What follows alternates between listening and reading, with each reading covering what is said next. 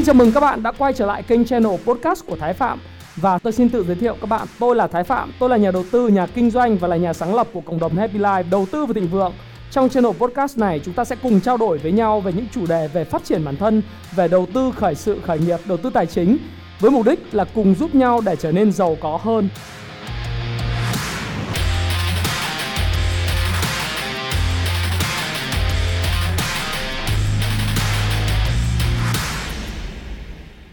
Ngày hôm nay có một cái chủ đề, chủ đề này được rất là nhiều những bạn đầu tư giới trẻ hay là những nhà đầu tư hỏi tôi rằng là anh ơi, năm 2020 thì chúng ta làm gì để kiếm được tiền đây? À, thì tôi sẽ làm một cái video. Video này tương đối là dài và tôi hy vọng rằng là các bạn có đủ kiên nhẫn và đủ thời gian để theo dõi toàn bộ cái video này.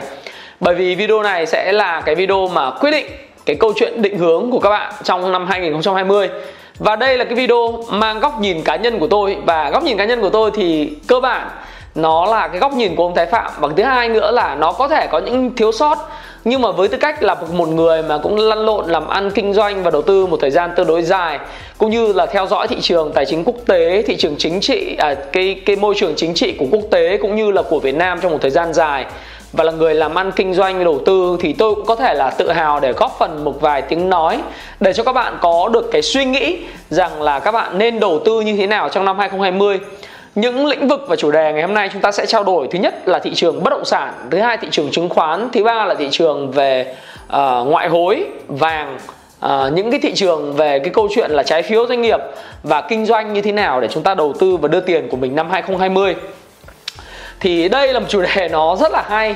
Và tôi nghĩ rằng là các bạn có thể comment ở phía dưới để cho tôi biết rằng là bạn sẽ suy nghĩ gì về chủ đề này. Bởi vì là tôi thì như tôi đã nói tôi không phải là người nói đúng tất cả những cái gì mà tôi nói ra ở đây.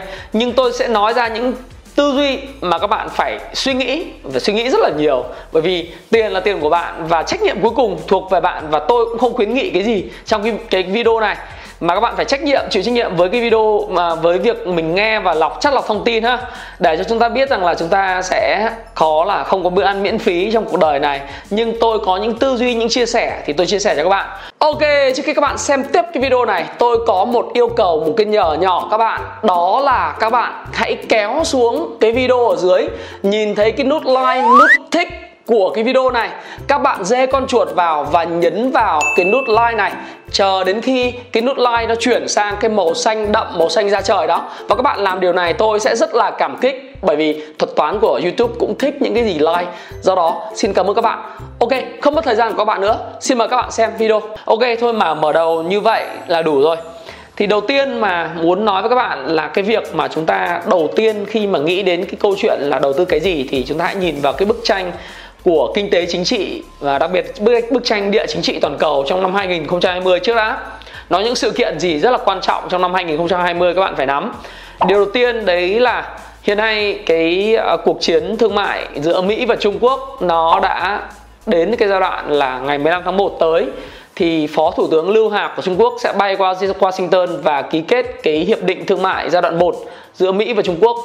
Đây là cái hiệp định và chấm dứt khoảng gần 2 năm chiến tranh thương mại giữa Mỹ và Trung Quốc trong đó thì hai bên liên tục tăng thuế các mặt hàng à, thương mại nhập khẩu của nhau làm sụt giảm giá trị xuất khẩu và nhập khẩu giữa hai quốc gia và phía Trung Quốc cũng thiệt hại rất là lớn và phía Mỹ cũng thiệt hại rất lớn.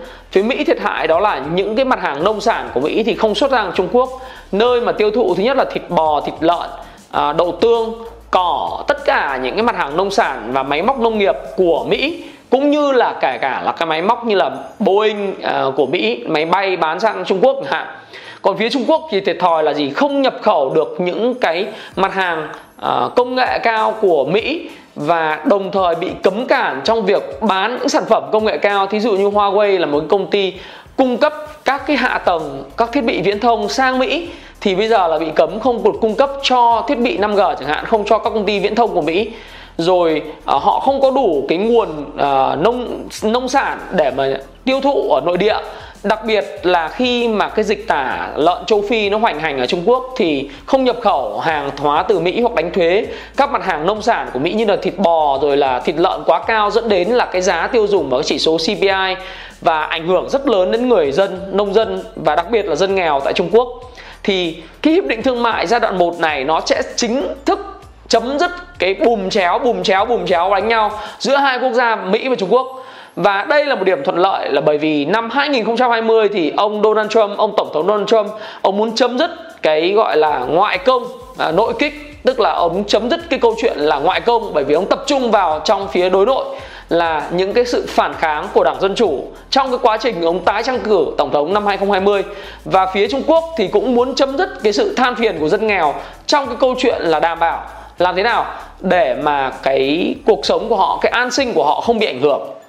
Và dĩ nhiên là chủ tịch Tập Cận Bình thì không có muốn là đất nước nó đang hùng cường, đang muốn vươn lên trở thành cường quốc số 1 thế giới lại bị những than phiền à, của người dân trong những cái bối cảnh những cái nội loạn ở Tân Cương, Nội Mông rồi những cái vấn đề liên quan tới cái tranh chấp lãnh hải ở tất cả các quốc gia đang nảy sinh thì người ta cũng muốn hướng về cái câu chuyện là đẩy những cái vấn đề ra bên ngoài hơn là những vấn đề về bên trong.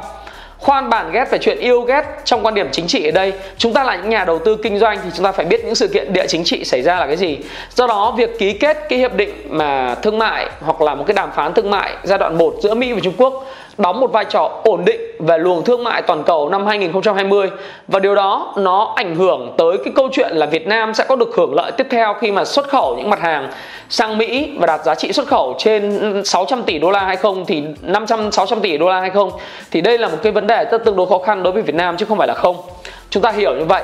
Sự kiện địa chính trị thứ hai mà chúng ta cần phải nắm bắt, mà nhiều bạn có hỏi tôi là anh đánh giá thế nào về cái câu chuyện là chiến tranh vùng vịnh hay là những cái căng thẳng gia tăng giữa Mỹ và Iran. Thì mới gần đây thôi đó là uh, sự kiện này xuất phát từ câu chuyện đó là Mỹ. Thì tổng thống Donald Trump ra lệnh là bắn một quả tên lửa và tiêu diệt một cái tướng rất là nổi tiếng của Iran. Ông này đang uh, du hành tức là du du hành hay là dùng cái từ gọi là đang vi hành hay là đang đi công vụ ở Iraq. Trên cái lãnh thổ của người Mỹ đang quá trình tái thiết và xây dựng Iraq sau cái việc mà tấn công Saddam Hussein và lật đổ chế độ độc tài của Saddam Hussein tại Iraq thì ông này bị chết và sau đó thì uh, tổng thống Donald Trump ngày hôm qua lúc mà tôi quay cái video này thì mới có một cái ngày video uh, một cái đoạn phát biểu đối với lại những báo giới là ông nói rằng là ông muốn bảo vệ cái nước Mỹ ông muốn bảo vệ cho người dân Mỹ bởi vì là cái ông tướng mà bị giết của Iran này này là cái người mà đang có kế hoạch âm mưu đánh bom toàn bộ làm nổ tung toàn bộ đại sứ quán Mỹ tại Iraq uh, và giết hoại những người Mỹ đấy là cái truyền thông một chiều và theo cái lời của tổng thống Donald Trump. Và những cái tình báo của Mỹ. Có sự thật nó như vậy không thì chúng ta không biết. Thế nhưng mà khi mà cái xảy ra cái cái sự kiện mà giết cái người tướng Iran này thì Iran có đáp trả lại bằng cách là bắn những quả tên lửa vào những căn cứ quân sự của Mỹ tại Iraq. Và điều này nó dấy lên một cái lo ngại đó là liệu Mỹ có hành động quân sự đáp trả lại không khi giá dầu và giá vàng tăng vọt lên à, giá dầu và giá vàng tăng vọt lên bởi vì lo lắng những cái nguồn cung về dầu lửa của thế giới bị ảnh hưởng. Và giá vàng là một cái nơi mà cứ bất cứ có bất kỳ khi nào có những cái bất ổn về mặt chính trị thì thường là giá vàng sẽ gia tăng. Thế thì đây là một cái sự kiện mà mọi người hỏi tôi là đánh giá như thế nào ảnh hưởng đến chứng khoán đến đến bất động sản. Thì tôi nói với các bạn rằng nó chỉ ảnh hưởng trong giai đoạn nhất thời mà thôi. Cái sự kiện địa chính trị này ngay sau đó thì cả hai bên đều dịu xuống. Và ông Donald Trump nói rằng là ông sẽ tăng cường các biện pháp nó gọi là economic sanction tức là những cái biện pháp trừng phạt về mặt kinh tế đối với Iran thay vì có những hành động quân sự đối với Iran trong năm 2020 à, tôi nghĩ là điều này chắc chắn nó sẽ xảy ra bởi vì năm 2020 như tôi đã nói thì ông Donald Trump cái quan điểm và cái mục tiêu quan trọng nhất của ông ta đó là tập trung vào đối nội và tập trung vào tranh cử tổng thống với những thông điệp là make à, keep American great giữ cho nước Mỹ vĩ đại và muốn xử lý cái nội loạn ở trong đất nước tức là nội loạn nói trong ngoặc kép thôi như là cái sự mà à, cạnh tranh của đảng dân chủ đối với đảng cộng hòa hơn là câu chuyện là vừa một lúc chiến đấu trên rất nhiều mặt trận trong đó là mặt trận Trung Đông, mặt trận Trung Quốc ha. Cho nên nếu có đánh Iran thì cái sự kiện này chắc chắn sẽ diễn ra vào nhiệm kỳ 2 nếu ông ta đắc cử. Đấy, chứ không đánh trong năm 2020. Thế thành thử ra là gì?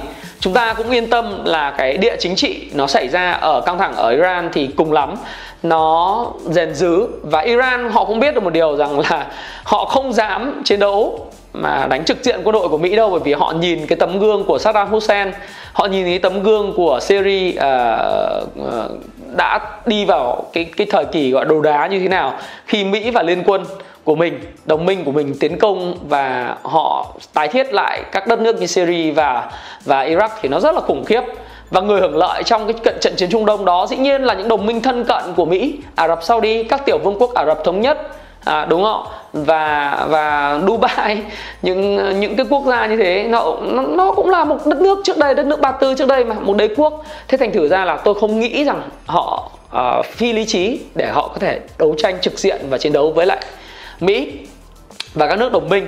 Sự kiện địa chính trị thứ ba ở trên thế giới mà các bạn phải nắm trong năm 2020 đó là sự kiện Tổng thống Mỹ bầu cử Tổng thống Mỹ bầu cử Thượng viện Hạ viện Mỹ vào cuối năm à, cuối tháng cuối năm 2020 và vào tháng 11 năm 2020.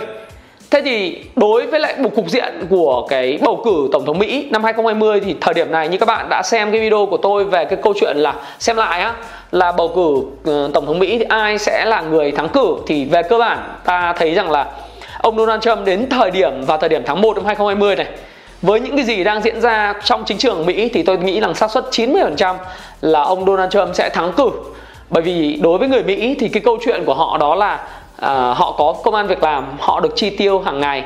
Và đối với họ thị trường chứng khoán thị trường bất động sản gia tăng tăng giá trị. Họ don't care uh, is economy stupid? Tức là tất cả chuyện đầu tiền bạc hết đồ ngu ạ. Is money tức là đầu tất cả là tiền hết. Và người Mỹ có câu là ok tôi đã nói rồi đó là uh, no money no honey. Có nghĩa là không có tiền thì đừng có tình yêu gì ở đây và đối với người Mỹ họ quan điểm họ rất là thực dụng họ quan tâm đến cái túi tiền của mình như thế. Thành thử ra là đối với ứng viên của đảng Dân Chủ hiện tại thì tháng 3 mới lựa chọn ra khoảng vài ứng viên. Và đến tháng 6 đại hội đảng thì mới chọn ra một ứng viên để tranh cử với Tổng thống đương nhiệm Donald Trump thuộc đảng Cộng Hòa. Về cơ bản từ tháng 6 đến tháng 11 thì cái ứng viên của Đảng Dân Chủ là không đủ thời gian. Về cái câu chuyện đó là gì? Đó là chuẩn bị thứ nhất nguồn tài lực, thứ hai là thông điệp chính trị. Không đủ trong khi đó tổng thống Donald Trump trước đó là cái thông điệp marketing rất hay đó là uh, keep uh, gọi là make American great, great again tức là làm cho Mỹ vĩ đại trở lại. Năm 2020 thì thông điệp của ông ta đối với lại ông phó tổng thống Mike Pence đó là gì? Keep American great tức là giữ cho nước Mỹ vĩ đại nghĩa là bây giờ so sánh một tổng thống mà làm cho GDP tăng trưởng nhanh hơn thường người tiền nhiệm. Thứ hai nữa, thị trường chứng khoán tăng nhanh hơn người tiền nhiệm. Thứ ba nữa, bất động sản tăng hơn kiềm chế được với lại Fed về cái câu chuyện về lãi suất, thì đương nhiên người Mỹ và đặc biệt là các đại cử tri của các bang, những người mà có cái tư duy bảo thủ coi nước Mỹ là trên hết, đồng thời là quan tâm túi tiền của mình và những người giàu, những lớp trung lưu, thì đương nhiên họ ủng hộ Donald Trump thay vì một cái ứng cử viên mà theo cái quan điểm mà chẳng hạn như bà Elizabeth Warren là cái người tương đối là trẻ trung và và có thể cạnh tranh được với Donald Trump. Nhưng mà bà Elizabeth Warren thì quan điểm của bà cũng là theo cái quan điểm hơi tiêu cực. Có nghĩa rằng là bà lấy của người giàu tăng ờ, gọi là người giàu chia cho người nghèo. Trong khi tổng thống Donald Trump thì học hỏi tất cả những cái gì tốt đẹp trước đó của tổng thống Ronald Reagan. Nó gọi là Reagan's economic, tức là đưa nước Mỹ về đúng bản chất giảm thuế, tăng đầu tư hạ tầng, tăng xây dựng cơ bản. Như tôi đã nói thì tôi qua nước Mỹ vào tháng 10 năm vừa rồi tháng 9 tháng 10 năm vừa rồi thì cái điều mà tôi thấy tuyệt vời nhất đó là những người chủ doanh nghiệp vừa và nhỏ nước Mỹ thì rất ủng hộ Donald Trump. À, có thể là cái bang tôi đi là cái bang Texas và cũng có thể là tôi đi cả Washington DC cũng như là là New York thì về cơ bản là những chủ doanh nghiệp họ ủng hộ Donald Trump chỉ có người dân nghèo thì thích những y tế miễn phí giáo dục miễn phí thì họ à, không ủng hộ thôi. Nhưng các bạn nên nhớ là hệ thống tuyển cử của Mỹ là gồm có hai hệ thống à, phiếu đại đa số là phiếu của của những cử tri uh, bình thường. Cái thứ hai là phiếu của sorry các bạn là phiếu của cử tri phổ thông và phiếu của đại cử tri. Thì kết quả bầu cử tổng thống nó phụ thuộc vào phiếu đại cử tri hơn là phiếu của phổ thông. Thế thành thử ra là khi nói về ông Donald Trump vào thời điểm này thì với cái hình ảnh của vị tổng thống hướng về kinh tế như thế và đặc biệt trong cái việc hành xử và giết chết cái tướng à, của Iran để ngăn chặn một điều đó là cái tướng này làm nổ tung cái lãnh sự quán của Mỹ tại à, đại sứ quán của Mỹ tại Iraq thì ông muốn truyền tải trên Twitter với 62 triệu người theo dõi, 63 triệu người theo dõi của mình và rất nhiều người theo dõi là gì? Tôi là một vị tổng thống hình ảnh, một vị tổng thống bảo vệ quyền lợi và sự an toàn và cái thân thể cũng như là cái sự toàn vẹn của lãnh thổ nước Mỹ cũng như là sự an toàn người dân Mỹ Do đó một hình ảnh một tụ vị tổng thống quyết đoán như thế nó khác hoàn toàn với vị tổng thống chỉ nói và không hành động trong năm những cái tiền nhiệm. Nó tạo ra một sự thích thú. Người Mỹ chửi chửi vậy chứ mà túi tiền còn đầy và thấy rằng là cái an toàn của của họ được đảm bảo thì tôi nói với các bạn rằng là chắc chắn là họ sẽ ủng hộ tổng thống Donald Trump, đặc biệt là phiếu đại cử tri. Thế thành thử ra là ba cái sự kiện địa chính trị như vậy cộng với sự kiện địa chính trị nữa uh, sự kiện chính trị xảy ra là mọi người nói là sợ là thượng viện sẽ luận tội tổng thống Donald Trump thì tôi mới nói với các bạn rằng là phe đa số của thượng viện hiện tại thì không chấp nhận cái quá trình luận tội ở hạ viện của bà mà, mà bà Pelosi. Do đó bà Nancy Pelosi có luận tội lên thì cũng không giải quyết được vấn đề. Và gần như thì giới đầu tư tài chính không đánh giá cao cái quá trình luận tội của bà Pelosi ở Hạ viện nhưng tất nhiên nó cũng thể gây một số cái shaken đối với lại thị trường chứng khoán. Đấy thì hiểu những cái gì diễn ra trong năm 2020 ở bình diện của quốc tế. Như vậy để các bạn có thể hiểu được là cái dòng tiền của quốc tế nó sẽ chảy vào đâu và từ đó mình mới nói là ở Việt Nam như nào thị trường chứng khoán bất động sản rồi vàng bạc rồi dầu lửa rồi uh, ngoại hối cũng như là cái câu chuyện về uh, các thị trường khác của Việt Nam sao? Ok được hiểu như vậy ha. Và bây giờ chúng ta sẽ bàn đầu tiên đó là thị trường chứng khoán. Thì thị, trước khi nói về thị trường chứng khoán chúng ta phải và thị trường bất động sản chúng ta phải nói về cái việc tín dụng của Việt Nam như thế nào thị trường tín dụng. Như các bạn đã xem mà các bạn phải xem đi xem lại cái video là nền kinh tế vận hành như thế nào mà tôi đã làm lại theo cái cảm hứng của Ray Dalio tôi làm lại về mặt tiếng Việt cho các bạn các bạn xem đi xem lại. Thì tín dụng đóng một vai trò cực kỳ quan trọng đối với nền kinh tế và các bạn biết không? Tín dụng hiện nay đối với bất động sản và chứng khoán Việt Nam thì hiện nay đang bị siết lại. Đấy bị siết lại cụ thể ở đây là cái gì? Siết lại nó siết lại theo cái thông tư à, tôi đọc ha, là cái thông tư 22 năm 2019 là để kiểm soát tín dụng bất động sản tại các ngân hàng thiếu yếu kém. Có những thay đổi về hệ số rủi ro này. Bởi vì cái thông tư 22 này được Ngân hàng Nhà nước ban hành ngày 15 tháng 11 năm 2019 nhằm thay thế thông tư 36 để quy định các giới hạn tỷ lệ đảm bảo an toàn trong hoạt động của ngân hàng. Chi nhánh ngân hàng nước ngoài có hiệu lực từ ngày 1 tháng 1 năm 2020 và đây là một cái quy định, nó có 3 phần, thế nhá nhá, có 3 phần. Thứ nhất là khoản cho vay để phục vụ kinh doanh theo quy định của ngân hàng nhà nước, là quy định các tổ chức tín dụng, chi nhánh ngân hàng nước ngoài phải tuân theo này. Cái thứ hai là cho vay các hàng mua nhà ở xã hội, mua nhà theo các chương trình, các dự án hỗ trợ chính phủ này. Thứ ba là các khoản vay để khách hàng mua nhà với số tiền thỏa thuận cho vay tại mức hợp đồng tín dụng dưới 1,5 tỷ đồng. Và áp dụng các khoản mực này thì các hệ số rủi ro nó cũng thay đổi. Và thông tư 22 này theo đánh giá của chuyên gia thì như sau. Ngân hàng nhà nước nói là thông tư 22 không ảnh hưởng đến nhu cầu vay vốn để mua nhà xã hội Mua nhà theo các chương trình dự án hỗ trợ chính phủ. Nhưng mà nói như vậy không có nghĩa là nó không ảnh hưởng tới cái, cái vấn đề tín dụng cấp cho những cái cá nhân mua nhà mà không ở để đầu cơ mà bạn biết đối với thị trường tín dụng của Việt Nam, thị trường bất động sản của Việt Nam và thị trường chứng khoán Việt Nam. Chút xíu tôi sẽ nói về thị trường chứng khoán Việt Nam. Thị trường bất động sản Việt Nam đó là gì? Là năm 2019 là một cái năm mà bắt đầu có dấu hiệu là siết dụng, siết chặt tín dụng và bất động sản. Cái cái bản chất của nó đấy là cái thị trường này là cái thị trường nó bị song trùng về hai hệ thống vay nợ Thứ nhất là ông chủ dự án đem miếng đất và đem cái nhà hình thành trong tương lai để cầm cố ngân hàng để vay vay nợ để mà xây dựng cái dự án. Và sau đó, sau khi bàn giao cho cái người mà mua nhà, thì người mua nhà lại cầm chính cái căn hộ đã hình thành, hoặc là đang hình thành và sẽ hình thành trong tương lai để vay ngân hàng.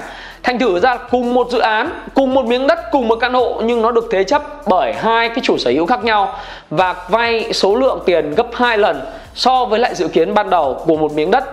Thế thành thử ra khi mà anh siết cái tín dụng bất động sản xuống thì cái người dân, thứ nhất là họ không có được có tiền. Và người dân không ai đi mua tiền bằng tiền thật à mua nhà bằng tiền thật cả. Họ phải ít nhất phải tài trợ bằng tín dụng. Đó là họ dùng cái tiền lương thu nhập của họ hàng tháng để trả khoản vay mua nhà. Và khi anh siết tín dụng bất động sản, thì dĩ nhiên, đó là gì? Đó là cái nhu cầu về nhà ở và nhu cầu về đầu cơ nó sẽ giảm xuống. À, nhu cầu đầu cơ giảm xuống và chủ uh, của bất động sản không ra được hàng. Và các bạn thấy là vấn đề liên quan chẳng hạn như Condotel ở Đà Nẵng Coco Bay đợt vừa rồi nó xảy ra thì các bạn thấy rằng nó rất là đau thương. Có những cái vị uh, gọi là đầu tư ấy, mấy trăm tỷ đầu tư vào Coco Bay đến bây giờ gần như là không lấy được tiền mà thậm chí là mất trắng cái khoản đầu tư này. Bởi vì bên chủ đầu tư dự án họ không triển khai được theo đúng tiến độ và khi mà siết tín dụng bất động sản, họ không triển khai được. Và không có người mua mới, những người mua không được vay tín dụng để mua, thì thị trường sẽ đóng băng. Và không hẳn đến đóng băng, mặc dù giá thì các bạn thấy rằng giá bất động sản hiện nay của nó rất là cao. Nhưng mà vấn đề là giá nó không có thể rớt xuống cái cái đột như thế này. Nhưng mà nó cũng không có giao dịch nhiều bởi vì là cái tín dụng nó không cấp cho cái hoạt động này.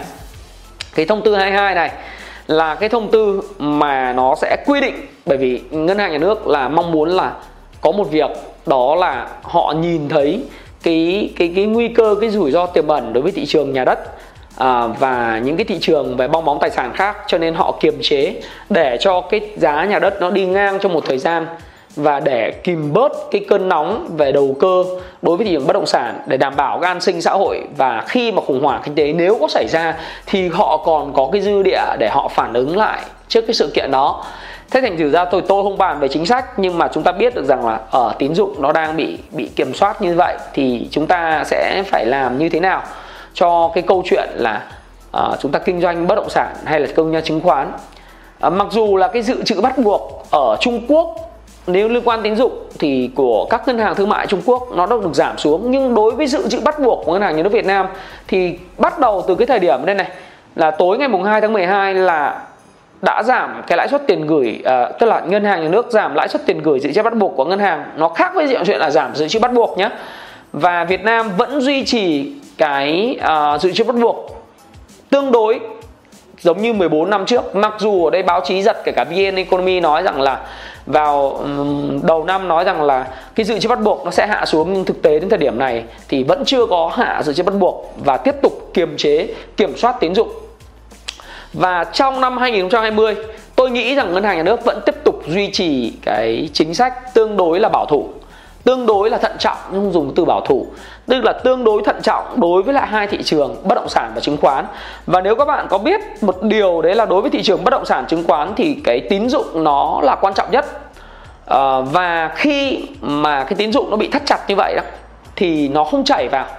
Và đối với nền kinh tế Việt Nam là kinh tế dịch vụ Ờ, uh, FDI chiếm tới sản xuất tiến tới 78% còn trong nước chỉ sản xuất được 20% thôi.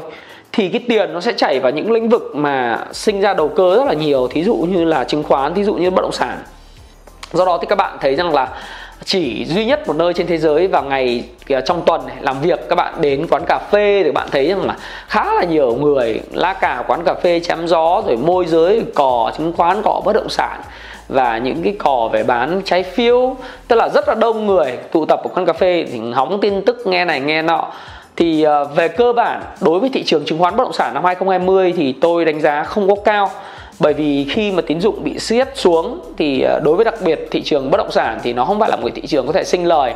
Và đặc biệt năm 2019 thì các bạn thấy rằng là nhá là 2019 là năm mà thị trường uh, chung cư nó không phát triển. Tất nhiên tùy khu vực chứ không phải là nói tổng quan chung cho cả đất nước nhưng mà chỉ có một số khu vực thì nó bị đóng băng. Một số khu vực thì vẫn giao dịch được khi có cái dự án về hạ tầng cơ sở hạ tầng. Thì mình không nói những cái cái cái mà mang tính riêng biệt như vậy mình nói cái tổng quan chung. Thì khi tín dụng bị siết thì uh, năm 2019 là một số những phân khúc đất nền này của những khu vực quanh thành phố lớn đặc biệt là ở À, Hồ Chí Minh và Hà Nội chẳng hạn như đất Đồng Nai, đất Long An à, rồi một số các quận huyện ngoại thành rồi đất Bà Rịa Vũng Tàu. Nhờ vậy mà cái ông Thái Luyện, cái ông mà địa ốc Baba Alibaba, ông lừa đảo được biết bao nhiêu tiền mọi người, nó bùng sốt lên. Và cái cơn sốt đấy khi mà giá nó tăng gấp 2, gấp 3 thì có nơi lên gấp 4 lần rồi thì riêng 2020 thì nó phải xì bớt cái bao bóng đấy đi và giờ tín dụng nó không cung cấp vào thì bây giờ bạn không thể nói rằng là bạn đi mua nhà mà với cái niềm tin là bạn bỏ tiền đi được do đó thị trường bất động sản à, chẳng hạn như ở Hạ Long vậy miếng đất ở khu nhà tôi đang từ 15 12,5 triệu 15 triệu bây giờ tăng lên gần 40 triệu một mét. Thì nó đã phải xì hơi xuống và những người mà mua ở cái mùng giá đấy thì tôi nghĩ là rất lâu nữa mới có thể là có được cái tiền hồi lại vốn. Do đó thì đất nền của các thành phố lớn tôi nghĩ là sẽ bị xì hơi. Bởi vì tín dụng không ra các cái môi giới bất động sản có thổi cỡ nào thì người dân cũng không có tiền, bởi vì thứ nhất là cái kênh nó không sinh lời nữa. Thế tại sao mình phải đầu tư vào đó? Cái thứ hai nó là mức giá rất cao, thì bạn mua 40 triệu miếng đất ở Hạ Long thì bây giờ bạn làm sao bạn có lời? Hay là bạn đi mua sang đất đồng đồng nai? Bạn mua đất làm sao mà lời? Rồi thời điểm mà trước đó nữa có một đợt mà cái khu công nghiệp mà lúc mà chiến tranh thương mại Mỹ Trung đang xảy ra quyết liệt thì các nhà đầu tư Đài, từ Đài Loan, từ Hồng Kông, từ Trung Quốc lục địa nó sang Việt Nam nó săn lùng những cái đất công nghiệp để mở xưởng. Thay thế cái chiến lược Trung Quốc cộng 1 và Trung Quốc cộng 2 Trung Quốc cộng 1 là Trung Quốc cộng Indonesia thì bây giờ Trung Quốc cộng 1 cộng 2 cộng 1 tức là Trung Quốc cộng Việt Nam cộng Indonesia hoặc cộng Philippines hoặc cộng với lại Thái Lan thế bây giờ đất đai bất động sản khu công nghiệp tăng lên ầm ầm và chúng ta có cái sóng chứng khoán về khu công nghiệp ấy. Nhưng bây giờ không thể xảy ra được. Cái gì lên rồi sẽ xuống. Nên nhớ, thị trường nó là một cái chu kỳ, có lên có xuống. Do đó thì những cái gì đã sốt dẻo của năm 2019 đến 2020 tôi nghĩ là chết ngắt. Và tín dụng nó như thế thì tiếp tục thị trường bất động sản 2020 sẽ là thị trường trầm lắng. Và bạn nên nhớ, ngân hàng, bất động sản và chứng khoán là ba cái bình thông nhau. Khi không bơm tín dụng thì chứng khoán tôi nghĩ cũng không tăng được. Bây giờ tại thời điểm này tôi đang nói với các bạn thì à, chứng khoán nó đang rơi vào khoảng 900 965 à, điểm ấy. Thế nhưng mà 965 điểm này thì tôi nghĩ rằng là thị trường chứng khoán thì cùng lắm năm sau nó cũng sẽ di chuyển nếu không gì đột biến không có việc nâng hạng thì nó cũng sẽ di chuyển trong lanh quanh trong vùng khoảng tầm ờ, uh, 800 mấy hoặc 900 cho đến vùng 1000 nó không không thể tăng được bởi vì nó không có căn căn cứ gì tăng bởi vì tín dụng nó nó thực sự là tín dụng không có cái gì để mà hỗ trợ mức tương chung. Tất nhiên sẽ có một số cổ phiếu như là Canxin tăng trưởng thì nó sẽ có thể tăng. Nhưng mà có một điều liên quan đến cái thị trường chứng khoán. Thì nếu các bạn thấy rằng là Fed hiện nay đang bơm tiền trên trên thị trường thế giới và vào nước Mỹ họ giữ cái mức lãi suất ở mức 1,5 1,75% tín dụng dồi dào. Cộng với ông tổng thống Donald Trump là ông muốn là cái thị trường chứng khoán, là cái phong vũ biểu nền kinh tế và khẳng định cái vị thế và cái khả năng điều hành của ông. Ông sẽ dìm cái giá dầu và lạm phát ở cái mức thấp và Fed không thể tăng lãi suất được. Để ông có một cái thành tích kinh tế vượt trội. Thì tôi nghĩ rằng là từ giờ cho đến lúc tranh cử tổng thống, thị trường chứng khoán Mỹ sẽ là một thị trường tăng trưởng rất là tốt. Do đó nếu bạn tìm kiếm được một cái sàn thương mại à sàn nào về thị trường chứng khoán quốc tế, tôi biết tất cả mọi thứ nó đang ở cái mức cao rồi. Thế nhưng mà nếu các bạn các bạn quan tâm đến câu chuyện là thị trường chứng khoán quốc tế, thì tôi nghĩ rằng các bạn có thể đầu tư, nhưng mà mới mức rủi ro các bạn phải tự chịu trách nhiệm với chuyện đó nhá tôi nghĩ thôi, ông thái phạm nghĩ thôi chứ không phải nói rằng là ông thái phạm nói vậy thì cứ đi đổ xô đi mua và bắt đầu thấy rằng mà tôi cũng không có làm cho bất cứ sàn chứng khoán quốc tế nào nhá các bạn nhé và tôi không khuyến nghị ai cả. Thế nhưng mà thị trường chứng khoán mỹ nó có thể nó sẽ đang rất cao nhưng nó tiếp tục cao bởi vì cái tín dụng bơm vào nền kinh tế. Mỗi một tháng thì uh, fed đang bơm tín dụng vào thị trường là khoảng 50 tỷ mỹ kim. Và điều đó nó dẫn đến là các cái quỹ đầu tư tiếp tục mua các equity vào và chính bởi vậy cho nên là thị trường nó sẽ tiếp tục cao. Và bởi vì cái địa chính trị nó đang xảy ra, đang thuận lợi trong Donald Trump. Và ông Donald Trump tiếp tục là cái tổng thống mà khiến cho việc làm ở mức gọi là rất là cao thì lại thất nghiệp mức thấp. Như vậy thì thị trường chứng khoán quốc tế, đặc biệt thị trường chứng khoán Mỹ, thì ờ, người ta đang nghĩ rằng kỳ vọng có một cái năm sẽ tăng trưởng khoảng 10% một số cổ phiếu công nghệ cũng sẽ tăng lên tùy theo cái mức tiêu thụ. Nhưng tôi nghĩ rằng là thị trường chứng khoán Mỹ là một cái thị trường tương đối hấp dẫn. Nếu như bạn có thể mở cái tài khoản quốc tế tôi không khuyến khích nhưng mà các bạn có thể uh, trading theo ngày thì các bạn có thể đọc cái cuốn sách là hướng dẫn kiếm tiền hàng ngày trên thị trường chứng khoán ấy. Mà Happy Life đã dịch ở trên cái link và cái mặt của cái video à, mặt của cái cuốn sách ở đây thì các bạn có thể mua các bạn đọc. Nó có rất là nhiều những nền tảng meta uh, stock rồi uh, những cái nền tảng MT4, MT4 hoặc MT3 thực ra các bạn có thể trading và trade online cũng được. Uh, chứng khoán nó khác với forex nha. Các bạn chốt trade forex thì rất cẩn thận. Nhưng còn đối với chứng khoán quốc tế thì tùy. Nhưng các bạn uh, hãy cân nhắc về cái câu chuyện của cái chuyện là cái rủi ro và cái lợi nhuận các bạn làm. Nhưng tôi nghĩ chứng khoán quốc tế sẽ tốt hơn chứng khoán Việt Nam bởi vì chứng khoán Việt Nam thì hiện nay cũng khá là nhiều những cái cái định giá rất là cao uh, đang diễn ra trên thị trường nhất là bộ VIC này bộ Vingroup này có tiềm ẩn rất nhiều rủi ro rồi thép khi mà à, tôi không có chim lợn ai cả nhưng mà thép bây giờ đối với bất động sản nó đang trầm lắng như thế không tiêu thụ được anh sản xuất ra rất nhiều rồi anh nợ đến hai mươi mấy nghìn tỷ như thế đối với Hòa Phát chẳng hạn đấy là một trong những rủi ro cực kỳ lớn đối với thị trường. Thì các bạn nếu mua những cổ phiếu đồng ngành như thế thì không được. Trong khi mặt hàng tiêu dùng à, như là của Vinamilk, Sabeco thì đấy Sabeco thì rượu bia vừa rồi có sắc lệnh cấm là uống rượu không được lái xe. Rồi Vinamilk thì mỗi năm chỉ có tăng trưởng được 6 đến 7% về doanh thu và mặt lợi nhuận thôi không hấp dẫn cho các luồng vốn nước ngoài đầu tư một vài những chỉ quỹ chỉ số về ngân hàng, về tài chính có thể tạo sóng ngắn hạn, nhưng mà nó cũng không phải là cái gì ghê gớm. Trong chuyện tạo ra một cái cơn sốt đối với thị trường chứng khoán. Do đó thị trường chứng khoán có thể đi ngang trong cái khung biên độ hẹp.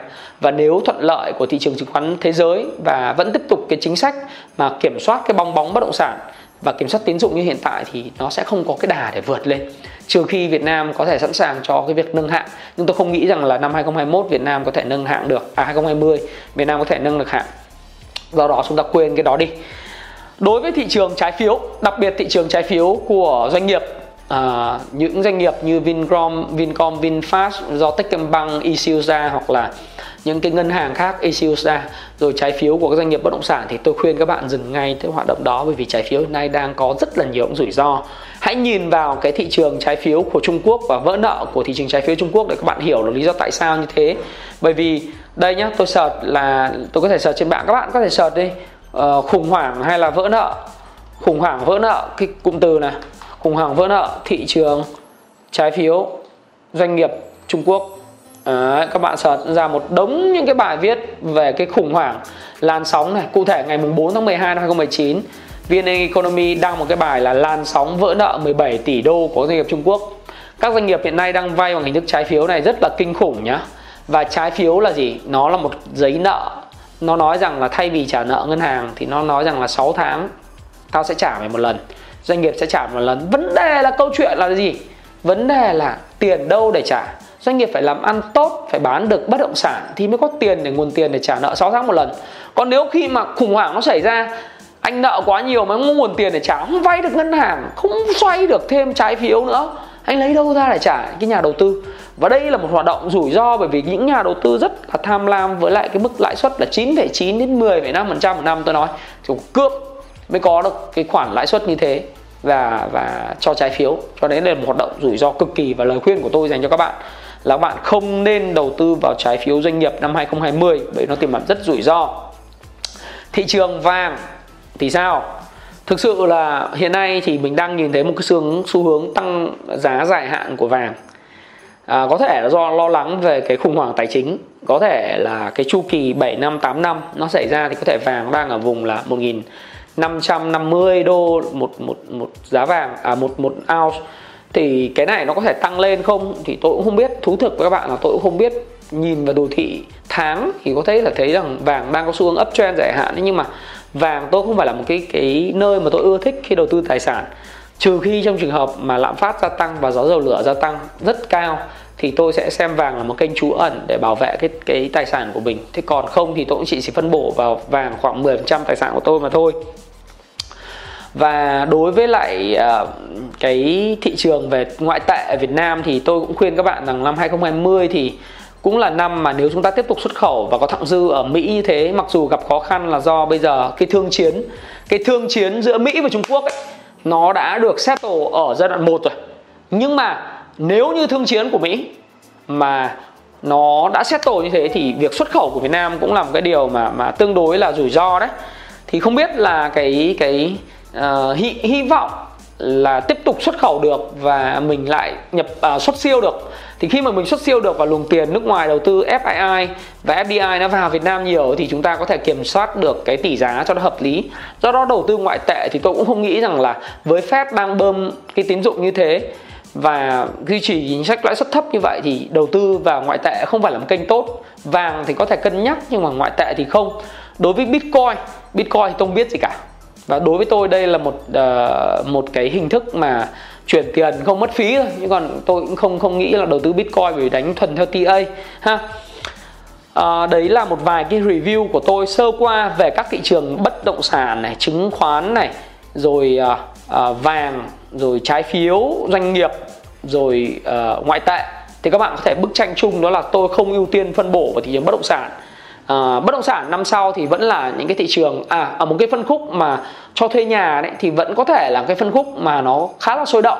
Thì các bạn có thể mua được nhà nát bạn à, sửa sang nó lại và bạn bán lại cho người có nhu cầu thật sự. Hoặc là bạn có thể làm một việc đó là bạn thuê à, bạn có nhà bạn cho thuê cái lãi suất yield ở một số khu vực trung tâm.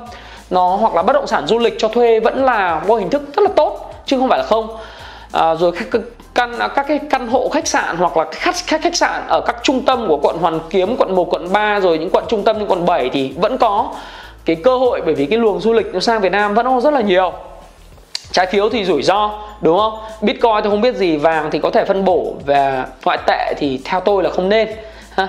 Mà không nên nhưng bạn thì có nếu mà bạn có tiền thì bạn mua khoảng độ tầm 5 7 phần trăm để phòng thân cho cái câu chuyện của bạn thì có vấn đề gì nhưng mà để đầu tư kiếm tiền thì theo tôi là không nên đối với lại một lĩnh vực cuối cùng à, tôi nghĩ rằng là để kiếm tiền năm 2020 thì các bạn có thể kinh doanh. À, kinh doanh à, ở đây là khá cách khá là bền vững. Và các bạn biết rằng là một trong những người em mà tôi có tư vấn thì tập trung vào việc làm kênh kinh doanh trong vòng năm 2019 đã tăng được doanh số tăng gấp 3 lần. À, lợi nhuận tăng gấp 2 lần. Chỉ bằng cách là tập trung vào marketing bán hàng và chăm sóc khách hàng. Đấy là bạn này bán về B2B bán về à, cái hệ thống máy lạnh. Thế thì tôi cũng khuyên rất nhiều anh em rằng là chính kinh doanh nó tạo ra cái dòng tiền cho mình hàng hàng ngày hàng hàng năm. Và để mà bạn kinh doanh được thì không đơn giản. Thứ nhất là bạn phải có độ tuổi nó phải chín chắn. Thứ hai nữa là bạn phải học hỏi tương đối là lâu chứ không phải không. Bạn chịu khó đọc sách bạn hiểu những khái niệm về marketing bài bán hàng về xây dựng hệ thống quản trị con người xây dựng chiến lược mục tiêu quảng cáo uh, khá là nhiều. Nhưng nó khá là thú vị nếu bạn thấy rằng là dưới sự phát triển của thương mại điện tử như hiện nay sự phát triển của hệ thống bán lẻ rồi sự phát triển của những cái cái công nghệ 4G, 5G sắp tới nó sẽ làm cho cái hoạt động giao dịch của mình ấy nó nó sôi động hơn, nó nhanh hơn. Thì tại sao chúng ta lại không có tiến chân vào kinh doanh hoặc là chúng ta làm những công ty đang phát triển? Có nhiều cách để tạo ra dòng tiền. Chúng ta có thể tự kinh doanh nhưng mà chúng ta có thể làm cho những người mà họ đang kinh doanh thành công. Để thứ nhất mình công hiến. Thứ hết mình cống hiến. Thứ hai mình học hỏi thứ ba nữa là gì? Mình kiếm được khoản tiền nó gia tăng để mình tái đầu tư. Việc của tôi đã nói trong cái video phía trước là liệu có khủng hoảng năm 2020 không? Các bạn có thể xem lại đấy. Đó là gì? Bạn phải tích tiền. Kinh doanh sẽ giúp bạn tích tiền. Đó. Còn các cái kênh này nó có thời có thì chứng khoán bất động sản nếu mà làm bằng đúng thì nó phải kiếm tiền cho mình bằng người khác kiếm tiền 10 năm 20 năm. Nhưng mà nó có mùa vụ của nó. À, nếu ai học cái lớp công phu chứng khoán của tôi thì đều biết rằng là tôi nói rằng không phải lúc nào chúng ta có súng tiền nhiều khi các bạn học các nghề ông Thái là kiếm tiền lúc nào cũng trong thị trường chứng khoán. Không đâu, thị trường chứng khoán chỉ chiếm khoảng độ tầm 20% hiện tại nhá, là phân bổ danh mục của tôi thôi. Trước đây thì thị trường chứng khoán chiếm 80% danh mục, Thì nhưng mà thời điểm hiện nay nó chỉ chiếm 2% danh mục của ông Thái thôi. Cho nên là gì? Những cái thất bại nếu có của tôi trong thị trường thì nó là bình thường. Và thứ hai nữa là gì? Nó là một khoản tiền nhỏ trên tổng số vốn của tôi Và tôi tập trung rất nhiều vào câu chuyện kinh doanh. Cũng như là trước đây tôi tập trung vào bất động sản Thì năm nay thì tôi chỉ tập trung bất động sản cho thuê thôi. Thí dụ vậy và chúng tôi có thể trang trí lại nhà, Chúng tôi lập những cái nhóm để chúng tôi làm ăn như thế. Thì tôi nghĩ rằng là kinh doanh là một cái lĩnh vực kiếm tiền bền vững và để các bạn làm như thế thì các bạn hãy thứ nhất đầu tư cho bản thân mình, đừng tiếc tiền đầu tư vào cho não bộ của mình, cho não mình ăn. Đọc sách đi. Hai nữa gì đọc sách không hiểu vào trong group làm giàu từ kinh doanh ấy, hỏi, tham gia tích cực vào những cái buổi meet up, chia sẻ, kết nối cơ hội làm ăn. Rồi làm gì nữa? Rồi có những khóa học nào về kinh doanh, về marketing, về chạy ạt quảng cáo thì đi học đi. Học thì mới biết được là mình cần phải làm gì rồi tìm những cái sản phẩm thị trường ngách của mình, đúng không? Làm gì kiếm tiền? Đầu tư kinh doanh. Vậy khi đầu tư nó khó thì mình tập trung vào kinh doanh. Đấy, kinh doanh là bởi vì mọi thứ đang thuận. Cái tín dụng à nói thêm một cái yếu tố nữa. Tín dụng của nhà nước thắt chặt không có nghĩa là nó thắt chặt nhé nó vẫn rất dễ cho những doanh nghiệp nào có nhu cầu và có khả năng vay đặc biệt là đối với lĩnh vực sản xuất và lĩnh vực kinh doanh. Chứ tín dụng không chảy bất động sản và chứng khoán bởi vì nhà nước đang chặn cái van bằng cái thông tư 22 và rất là kiểm soát chặt cái lượng margin của các ngân hàng mà cấp cho công ty chứng khoán để mà có thể đầu tư chứng khoán. Do đó thì bất động sản và chứng khoán có thể chặn cái van tín dụng, nhưng đối với kinh doanh thì tín dụng nó lại một cái rất là hấp dẫn. Nhưng không phải là ông nào cũng có thể vay được, bởi vì chỉ có ông có khả năng vay này, dòng tiền tốt, mô hình kinh doanh bền vững thì ngân hàng mới giải ngân thôi. Và có tài sản thế chấp. Thế thì thành thử ra các bạn phải hiểu rằng là gì? Đầu tư này khó thì năm nay mình tập trung vào kinh doanh, mình xoáy vào kinh doanh và mình xem cái đầu tư có lúc nào nó thuận lợi.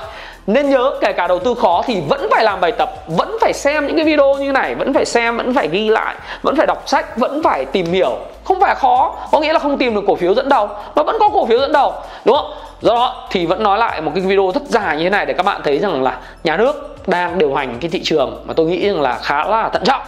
Và các bạn sẽ thấy rằng là họ sẽ có dư địa để khi cứu khi có chuyện và các bạn buộc phải lo cho bản thân mình thôi.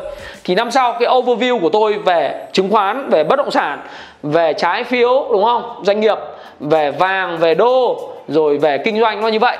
Tôi hy vọng rằng là cái video này với sự phân tích của tôi như thế về tình hình ở phía trước về về uh, thế giới và tình hình ở Việt Nam ấy sẽ giúp cho bạn có cái sự lựa chọn sáng suốt nhất và là người quyết định cuối cùng trong chuyện là lựa chọn là mục tiêu ưu tiên của bạn năm 2020 là cái gì. Nếu bạn cần thêm sự giúp đỡ thì về đầu tư bạn có thể truy cập vào cái cộng đồng Happy Life làm giàu từ chứng khoán à, đầu tư tài chính và thịnh vượng.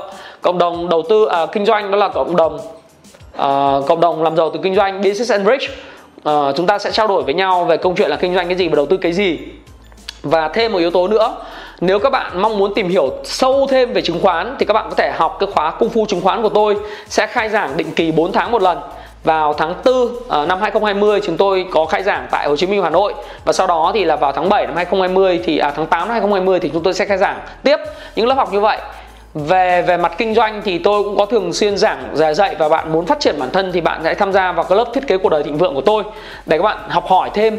Và cái sự chuẩn bị uh, cộng với lại cái cơ hội sẽ mang lại cho bạn thành công rất lớn. Opportunity cộng với lại cái preparation sẽ làm cho bạn có huge success. Bạn phải hiểu được điều đó. Nếu bạn hiểu được điều đó thì tôi nghĩ rằng là bạn sẽ tìm ra một lối đi cho mình trong năm 2020 này và những năm tiếp theo nữa. Hãy chia sẻ những thông tin này nếu bạn cảm thấy nó hữu ích với bạn và hẹn gặp lại các bạn trong chia sẻ tiếp theo của tôi nhé.